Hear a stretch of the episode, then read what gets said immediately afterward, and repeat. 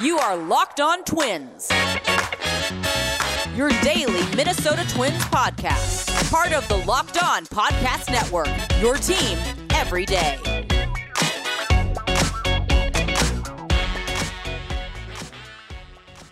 And welcome to the Locked On Minnesota Twins podcast. Today is Wednesday, October sixth, and I'm your gracious host, Nash Walker. Thank you so much for making Locked On Twins your first listen every day. We are free and available on all platforms. Today's episode is brought to you by Spotify Green Room. Download the Spotify Spotify Green Room app and find one of our Locked On rooms, M L B shows, N F L shows. If you want to hear about the Vikings, all of that, Spotify Green Room has you covered. Again, this is Nash Walker, writer at Twins Daily, lifelong Twins fan, bringing you five days a week coverage on the Minnesota Twins as we trek through October. And uh, last night's game, Yankees-Red Sox, was fun. Wild card game, Red Sox win. Glad to see the Yankees eliminated. That was a nutty stat from Gleeman that the Yankees uh, basically own the Twins and nobody else in the playoffs in the last twenty years. But in my opinion, if the Twins control the destiny of the evil empire in October, isn't that ownership? That would be the Twins owning the Yankees, because without the Twins, the Yankees can't win in the playoffs in the last twenty years at least. So I'd call that ownership on the Twins' end. Uh, makes you feel a little bit better about the Twins' postseason futility. But it will continue tonight. Cardinals-Dodgers in the National League wildcard game. Cardinals on fire. Dodgers are the Dodgers, but without Max Muncy. That will be really fun tonight as well. And then we're going to continue on. Astros, White Sox tomorrow. I think Braves, Brewers Friday. Uh, Tampa and Boston tomorrow. All of it coming at you. This is the best. I think this is the best week of the postseason because you get started with the wildcard games. Then you have the division series. And I love the championship series and, and the World Series. But you have a lot of action. Like you have a, a day where there's four games. And tomorrow, two years ago, the Twins lost in Game three at Target Field. I was there, and the atmosphere was incredible at Target Field. Twins came back from Yankee Stadium down two nothing, hoping that they can make a run to push a Game five and hopefully advance, but they lost in Game three. That was a really tough loss for the Twins, and um, you know, but it was fun to be there. I was glad to be there, and we went into that offseason very hopeful that they would improve the starting rotation and that they would come back stronger in twenty twenty. I think they did improve the starting rotation. They signed Josh Donaldson, and there was never more hype around the Twins, you know, since the Mauer and Morneau days than when they came back in twenty twenty before the pandemic shortened the season. And now we're going into this offseason, just two offseasons later, and there were high expectations going into twenty twenty-one. Wondering what the expectations will be for twenty twenty-two. And it will be shaped by how they just did, which is win seventy-three games and finish dead last in the American League Central, but also by what they do this offseason. So I'm here to cover that. We got report cards coming up to talk about the twenty twenty-one performances. Very important as we look toward to twenty twenty-two, who can help, who's hurting, uh, and where the Twins can improve on the roster. Before you need to find out, or before you can find out where they need to improve, you need to know where they're lacking. You need to know where they're strong. And, you know, if you can go from, the, let's say, the twenty-sixth best first base group uh, offensively and defensively combined to like the fifteenth best, that really helps you in that next season. So we'll figure out where the Twins need to improve. We've done that a little bit, but we'll go uh, player by player, position by position, and, and break all of those things down. Today on the show, a couple of things happened. It's been a little bit of um, a news dump maybe for the Twins. They've rearranged their coaching staff a little bit, and they also uh, tried to sneak Edwar Colina through waivers, which is really interesting. We'll talk about those two things, and then we'll continue our season in review. Yesterday, uh, really interesting and fun, I thought, to talk about the first twenty or so games of the twenty twenty-one season and how things just went so wrong. We're going to continue on with After the Terrors. That is the title of this episode, After the Terrors. What happened after that start, after the Twins started at seven and fifteen. Did they bounce back? Well, we know the answer, but let's look deeper into it. Let's find out what happened in that next kind of portion of the season. Some stars, uh, some injuries, and, and what went wrong again for the Twins and what went right. They had a good stretch in that uh, in that next chapter as well. But let's talk about Edwar Colina, because Colina's a guy I've mentioned on the podcast a little bit. Definitely last offseason, I'm sure I did. Because of the arm, because of the talent. I mean, he throws one hundred with the fastball. Reports on the slider are great. And anytime you have a one hundred mile an hour fastball and good reports on a slider, you think uh, impact reliever, you know, right-handed, big impact reliever. Brusdar Graterol, before the Twins traded him for Kenta Maeda, Edwar Colina was compared to Graterol, like baby Graterol, basically. Uh, Graterol has since, I mean, he'll probably pitch tonight in the wildcard game, if not in the playoffs if they win, but has a two-seamer that runs at one oh one, one oh two miles an hour and has a devastating slider. I think Colina, that was that was overhyped to say that he's a baby Graterol. I don't think Colina would bring back Kenta Maeda or anyone near Kenta Maeda in a trade, but nonetheless, big-time stuff in a system that kind of lacks big-time stuff, especially from pure relievers, and the Twins move him to the bullpen. twenty nineteen, kind of a hybrid role, ninety-seven and a third in the minors, two point nine six E R A, twenty-five percent strikeout rate, eight percent walk rate. Something with Colina is his stuff is good. Like, his stuff is obviously electric, but he didn't really generate the swings and misses or the strikeout rate that you'd like to see from someone with big-time stuff. Probably too many walks compared to the strikeouts, uh, and just didn't put up big strikeout numbers through the minors, even though he does have that stuff. So that's something to remember. It wasn't like, you know, I think there's a difference between a dude with a four E R A but a, a thirty-five percent strikeout rate and a dude with a two point nine six E R A and a twenty-five percent strikeout rate in the minors, because what that tells you is if he's only striking out twenty-five percent of hitters in the minors that he's facing, that doesn't give you a ton of confidence that he's going to miss a ton of bats at the big league level, even if his stuff is very good. And we saw him come up, and it was very small. Like, I think he only pitched one game for the Twins in twenty twenty and got lit up a little bit. But uh, the biggest reason the Twins tried to sneak him through is because of the elbow injuries. Let's talk more about Colina, about this decision, and what I think of it after the break. This episode is brought to you by Green Room. Green Room is the first social audio platform made for sports fans. The app is free to download, and once you're in, you can talk with fans, athletes, and insiders in real time about your favorite team or sport. Green Room is the perfect place to start or join conversations about the league. You'll find fans just like you on Green Room for watch parties, debates, post-game breakdowns, and of course, reacting to big news or rumors. You can even find Locked On hosts across the N B A, M L B, and N H L. Go download the free Green Room app now, currently available on all iOS devices. Be sure to create a profile, link your Twitter, and join the M L B group for the latest league updates. I know you'll find a ton of incredible rooms around your favorite teams and leagues. I can't wait to join you all on the app. I'll be sure to let you know once Locked On Twins goes live. Download the Green Room app today. Green Room is changing the way we talk sports. Again, go download the free Green Room app now, available on all iOS devices. We're back and better than ever. All eyes are on the gridiron as teams are back for another football season. As always, BetOnline is your number one spot for all the pro and college football action this season. With a new updated site and interface, even more odds, props, and contests, BetOnline continues to be the number one source for everything football. Head to the website or use your mobile device to sign up today to receive your fifty percent welcome bonus on your first deposit. Don't forget to use our promo code LOCKEDON to receive your bonus. From football, basketball, boxing, right to your favorite Vegas casino games, don't wait to take advantage of all the amazing offers available for the twenty twenty-one season. BetOnline is the fastest and easiest way to bet on all your favorite sports.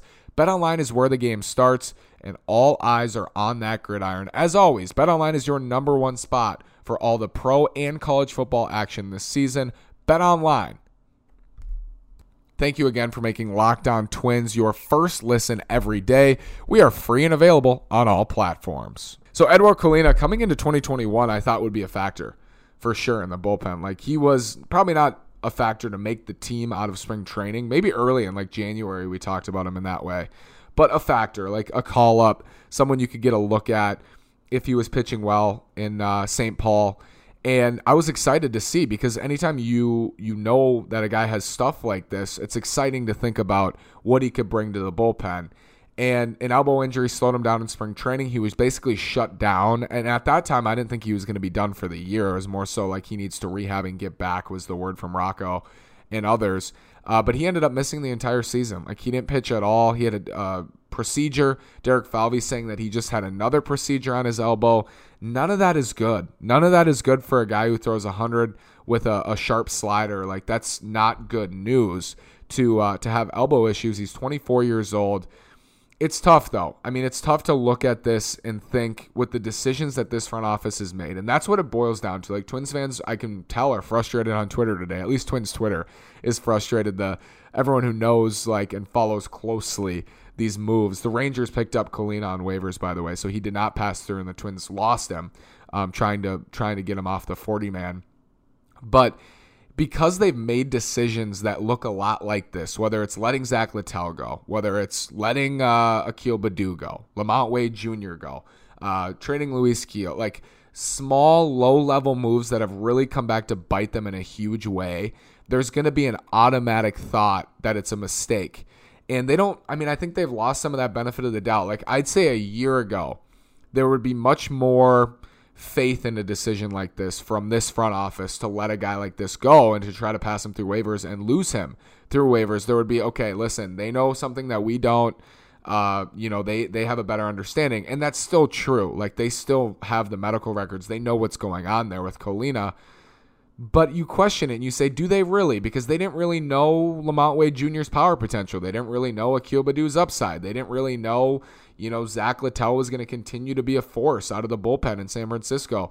They didn't know that about their own players. So you're going to doubt it every time they make a decision like this. And I think that's right. And I think this season I've said, when they make decisions, whether it's low-level, medium-level, or high-level decisions, uh, signing a big free agent or something like this, letting a guy go via waivers, you got to question it a little bit more now because they, they've lost a little bit of that benefit of the doubt. I'm still going to give it to them in some ways because on on paper, this is a one hundred mile an hour fastball, you know, thrower in the bullpen who has major elbow issues, clearly, and hasn't pitched really at all in the bigs, and now will have not pitched since twenty nineteen.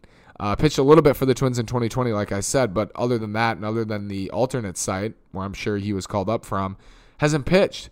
So how can you have faith in a guy like that? I get it. It's just because, it's just because they've made decisions like this that have come back to bite them, and you just hope that this one doesn't. I also think, as a decision to do this, I mean, there's three factors in it. One, they've already made mistakes like this. Two, they don't have a lot of guys who throw one hundred in the system. And three, um, you know, for, for Edwar Colina and for this front office, they have so many other guys they could have jettisoned off the forty-man roster, it feels like. Ian Gibaut, Derek Law, so many. There's like at least eight to ten of them. Jake Cave, someone like that, that you would rather probably move off the forty-man roster than to see Edwar Colina go and to see a guy with like upside, a prospect with, with at least a little bit of upside, even with the elbow issues, watch him go when there's plenty of guys on this forty-man you know don't have upside or you know have proven that they don't they don't they don't have it enough to be at the big league level. Those are the three frustrations. That's why it, it's a head scratching because they could have could have moved a lot of guys off the forty-man if they really wanted to. I think they were trying to sneak them through, trying to get a little cute here, but we'll see. I mean, we'll see if this comeback comes back to get them. I think, again, with moves like this, you're just going to look at it in a different way. The Twins have reassigned two uh, major league coaches, Edgar Varela, their hitting coach. I was excited when Varela got hired. Really good reviews on him in the minors for the Twins. Uh, Kevin Morgan filled in this year as Rocco's kind of right-hand man along with Bill Evers, who's retiring. So Rocco now needs a bench coach. The Twins need a hitting coach, more of a technical hitting coach is the report. Uh, and they need at least, I think, a third coach as well in the dugout. Uh, there's been some discussion that they'll they'll have maybe, you know, ten to fifteen or twenty coaches next year. Just have as many coaches as you can have, like the Giants approach. But obviously bench coach and hitting coach, two big spots. And two spots that have been filled in recent years of guys who are just super highly thought after, and James Rouse and Derek Shelton. Shelton hired to be, you know, the Pirates manager, and James, and James Rouse going to Miami to be their uh, bench coach, like getting promotions because they were seen as as such good coaches for the Twins. So it's it the loss of those two continues to make its mark. It's impossible to kind of assess whether Edgar Varela or Kevin Morgan or whoever had that big of an impact on the Twins this year or in twenty twenty. It's hard to assess, but I think to shake things up is is okay. I mean, there haven't been, I wouldn't say that this offense really reached its full potential, and I would say that it's about what you expected from this offense. So there's nothing wrong with a shakeup. These are veteran hitters. These are, are guys who know what they need to do, but it doesn't hurt to uh, move it around a little bit. Let's talk about season in review after the terrors, after that seven and fifteen start. What happened for the Twins, and was there a little bit of hope at that point after the break? Built Bar is the best tasting protein bar ever. These bars are covered in one hundred percent chocolate, and they're soft and easy to chew. Built Bar has twelve original flavors, but they've added six new flavors as well, and these improved Built Bars are even deliciouser. Plus, Built Bars are healthy. Built Bar is great for the health-conscious guy. You can lose or maintain weight while indulging in a delicious treat. The bars are low-calorie, low-sugar, full of protein, full of fiber, and great for a keto diet. And the peanut butter bar, only five grams of net carbs for a type one diabetic like me. That is huge. Plus, right now, Built Bar has reset the promo code for this relaunch, so listen closely. You get a free cooler with your purchase while supplies last. If you go to built bar dot com and use promo code locked fifteen, you also get fifteen percent off your next order. Use promo code locked fifteen for fifteen percent off at built bar dot com. My favorite flavors include the coconut almond, the peanut butter, the banana bread. Use promo code locked fifteen at built bar dot com. So we talked yesterday, Twins start seven and fifteen. They're already seven games back in the Central. So at that point, you're thinking, oh, God. But actually, I remember I tweeted, and I regret tweeting this because I was wrong. You know, I was definitely wrong. I said, if you're out on the Twins now, then you're out when they end up, you know, winning games again. And that was my confidence in this team. That was my confidence in this is twenty-two games in a one hundred sixty-two game season. Everything that could have gone wrong went wrong in these first twenty-two games, at least, you know, the last fifteen, because they got off to a five and two start and then went two and thirteen after that. Everything that could have gone wrong has gone wrong. Keep the faith. And the Twins won four of their next five, and that was, uh, you know, really good development. And they had Texas coming up for three more, I think, at that point, Detroit, and then they had the White Sox six times. And there was hope because they could make up ground on the White Sox. They could beat up on Detroit. They could beat up on Texas and get right back into the race. And you look back, and it's almost like that start never happened. Alex Kirilloff, seven for twenty with four homers, two doubles, and ten R B Is during that span. Uh, and the Twins were rolling at that point. I remember he had two homers, I think, against Texas on that four out of five stretch. And you look, and it's like they won four out of five, whatever. But at that point, it was a big deal. Like, that was a big deal to win four out of five because it, it provided a little bit of hope moving forward, tentatively some hope moving forward. Uh, and Alex Kirilloff, good representation of what was to come because he gets hurt right after that stretch, right when he's just crushing the ball, slides into second base, hurts his wrist, uh, you know, goes onto the injured list, and then the Twins lose twelve of their next fifteen. And uh, they lost Byron Buxton in that stretch too. Everything went wrong again, twelve out of fifteen. In those fifteen games, they give up twenty-five homers, five point eight two E R A in one hundred thirty innings. Uh, you know, their record at that point, fourteen and twenty-eight after the first half of a doubleheader with Los or with the Angels, and they were eleven and a half games back in the American League Central because they didn't play against the White so- they didn't play well against the White Sox at all. So they get on that nice little run. They win four out of five. You're thinking, okay, they got the Sox six times. They're going to make up some ground, and they just flopped. Not only just treaded water, like they flopped, and they went three and twelve. And I think at that point, when they lost the first game of that doubleheader, Tyler Duffy got crushed. That was like the last time Tyler Duffy would get crushed all year, basically. He was great after that point. That was a turning point. When you like that was a, a marker when they were fourteen and twenty-eight after the first half of that doubleheader, and they were eleven and a half games back. At that point, you put the pin in it and you said, I don't think this is happening. I don't think I was there when they started seven and fifteen because how could you be? Like, I don't know how you could have been with the expectations and with a one hundred sixty-two game season and the White Sox not getting off to a great start. Like they weren't. They weren't rolling early. I think they were right around five hundred, and Tony La Russa was catching heat. They were without Eloy Jimenez. They were without Luis Robert, or they had lost Luis Robert, and both of them were looking like they'd be out for most of the year. So at that point, like I wasn't, I wasn't dreary. I was dreary when they were fourteen and twenty-eight, and they were looking at eleven and a half game deficit. I remember seeing some tweets like, "Are we ready to bury the Twins?" And I think reality showed that yes, it was time to bury the Twins. Then their next seven games come, and I remember this stretch vividly. They played the Royals and Baltimore, I think a combined twelve times or something like that. And we said, okay, they need to go. There was like eight and four. You know, they need to go seven. No, no worse than eight and four in this like twelve game stretch. I remember. And then the next seven, they go six and one. The offense wakes up. Pitching staff's great. Six and one record. They swept Baltimore at home. I think I was at all three of those games. Uh, really fun. Felt like they were coming back and they were they were getting back into a groove. And whether you felt like it was true or they had any chance, Uh, they were they were playing way better baseball, and they beat a terrible Orioles team at home, but they were taking care of business, and they weren't taking care of business early in the year. Buxton remained out, but there was hope. Like, he came back June nineteenth. This was like late May, early June, so he was coming back relatively soon. Kepler, Luis Arraez, the pitching all performed well, and maybe it was happening. Maybe this was the turnaround that they needed. Maybe that they were they were finally turning the page on the start and trying to dig themselves out of that hole. And the hole is a big part of it. I talked yesterday at length about how bad everyone was and how bad the team was, like extremely bad, that the hole got so deep that it was almost insurmountable. And even when they did play well, they were still, like, it still felt like they were so deep below water. Like, if you looked up, you still had so such a long way to go to try to get to the top and get to the surface to breathe again.